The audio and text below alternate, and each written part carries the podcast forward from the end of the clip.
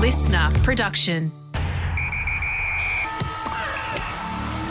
The Tasmanian Tigers are heading into their third straight Women's National Cricket League final at Blundstone Arena. Tube speaks with Tassie Tiger and Australian representative Heather Graham ahead of the big match against Queensland Fire. Heather gives insight into the final, including selection drama, her stellar form in the 23 24 season, and outlines why the Tigers have been a sensation in women's cricket for the past three seasons.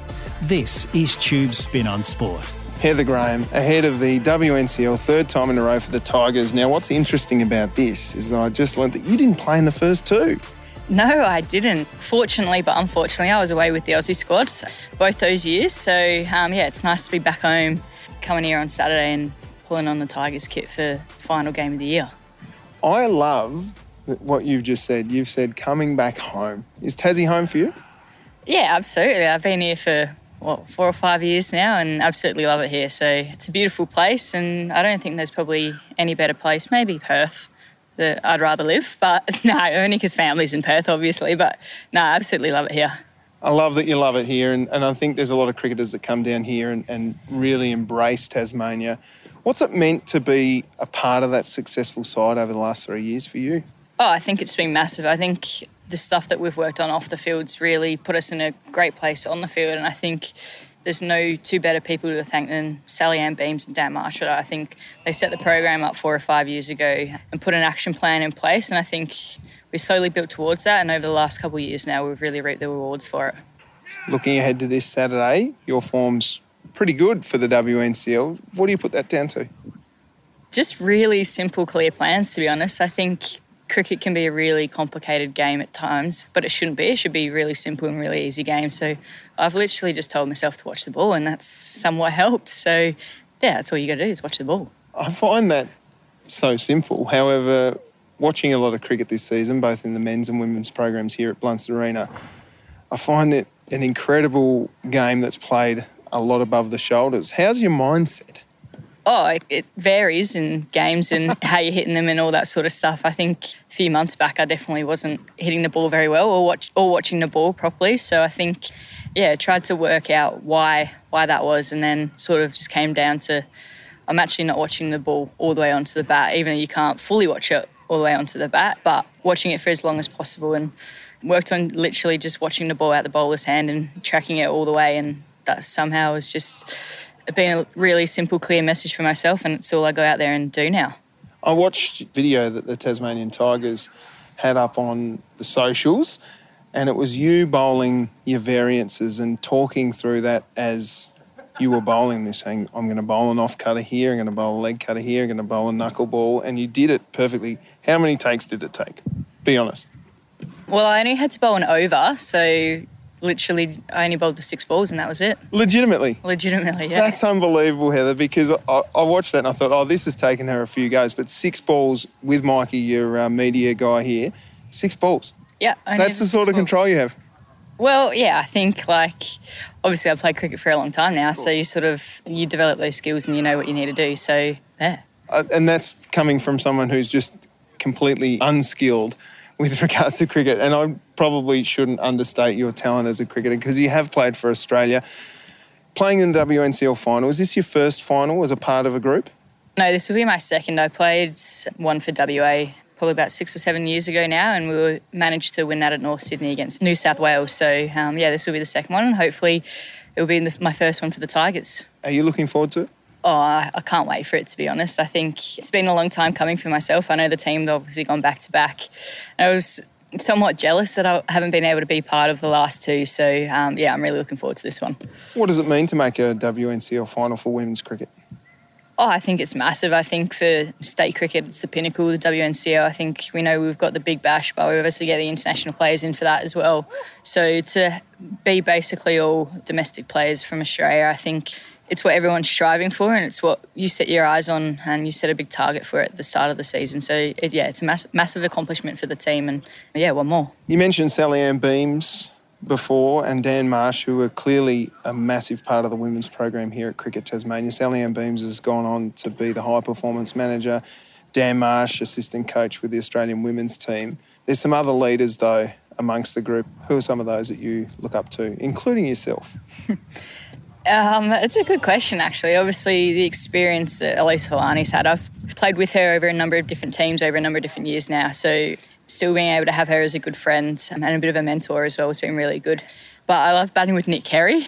We really complement each other. I think she's got that ability to just get off strike and bat for a long period of time where I think I'm a little bit more of the aggressor in our partnerships when we bat together. So we complement each other really well and we, we have a good laugh out there and all that sort of stuff. But I think the coaching staff that we've also been able to put together this year have been incredible. I think we've had a lot of change over the last little bit. So to have Jude Coleman, Clive Rose and Graham Began come in and I guess really cement themselves as coaches and really bring our I guess our plan to fruition and yeah, be able to make a final for the third year now is yeah, it's pretty cool. I watched the Tasmanian Tigers warm up before a game. I watched them field. When you step across the line as a group fielding, there's something cutthroat about the way you field. Is that something you've actively thought about as a group? Yeah, I think we've got KPIs on it. So after every game, we review those and we want to make sure we're always doing our best for the team. And I think the more runs we can save is the more the less runs that we have to then chase. So I think obviously a team sport for a reason and everyone wants to do really well and be successful. So I think as a team, we just want to compete together and have each other's backs. Looking back to last year's game, it was one of the most incredible games of cricket that I think has ever been played on Australian soil. I stood in the Ricky Ponting stand here and I was just so overwhelmed with joy that I was literally crying with just pure joy for the group because I know they were out of it. Where were you when you were watching that?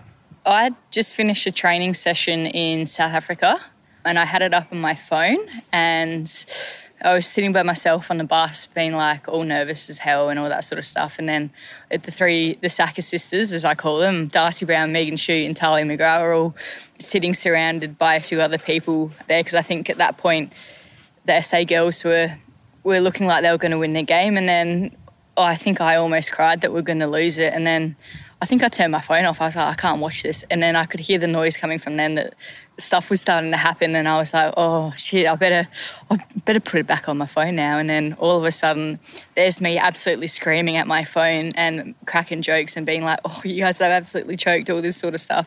And then they're just sitting there basically bawling their eyes out. So it was, it was a roller coaster of emotions. But yeah, it was pretty cool to watch it and see the girls get over the line like that. Still if you haven't seen that, go and look for it on the Cricket Tasmania socials because it was one of the most incredible sporting feats I've ever seen in my life. Looking towards this game, you're coming up against Queensland Fire. They do lose a few players to the WPL over to the Women's Premier League in India.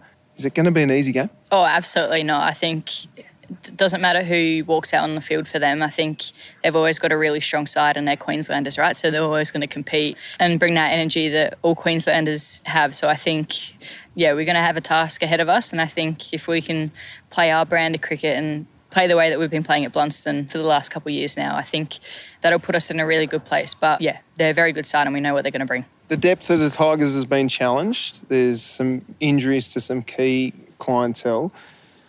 Hayley Silver-Holmes has had a sensational year with the ball, as has yourself. Molly Strano's been a big part of that. Her injury, how likely is she to play? Look, I actually don't know. I think she'll go through all the fitness tests and everything that she needs to do over the next day or two. Um, and it's probably going to be a really last minute call, I think. I think it'll be down to her, but it'll also be down to what things she can and can't do on the cricket field as well. But I think someone you forgot to mention there was Loz Smith, come down from New South Wales last year, and she's a joint leading wicket taker. So I think she's played a massive role alongside Molly, but also while Molly's been out, she's really stepped up and been amazing for us. Yeah, absolutely. Last game against WA here, she was sensational and to secure that win was unbelievable. She's been elite with the bat as well in some times where it's looked like Tasmania weren't going to be able to scrounge enough runs together to have a competitive total or chase down that total. She's been sensational and a big leader as well around the group.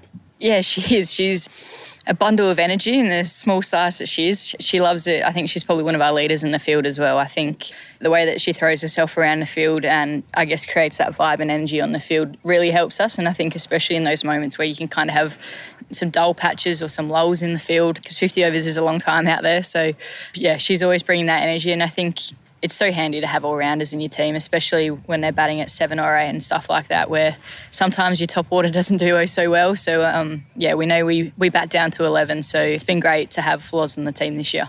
Maisie Gibson coming back too after she said she was going to have a year off just to be able to slide someone who's made previous WNCL teams of the year from a national point of view. That must be a pretty handy in too.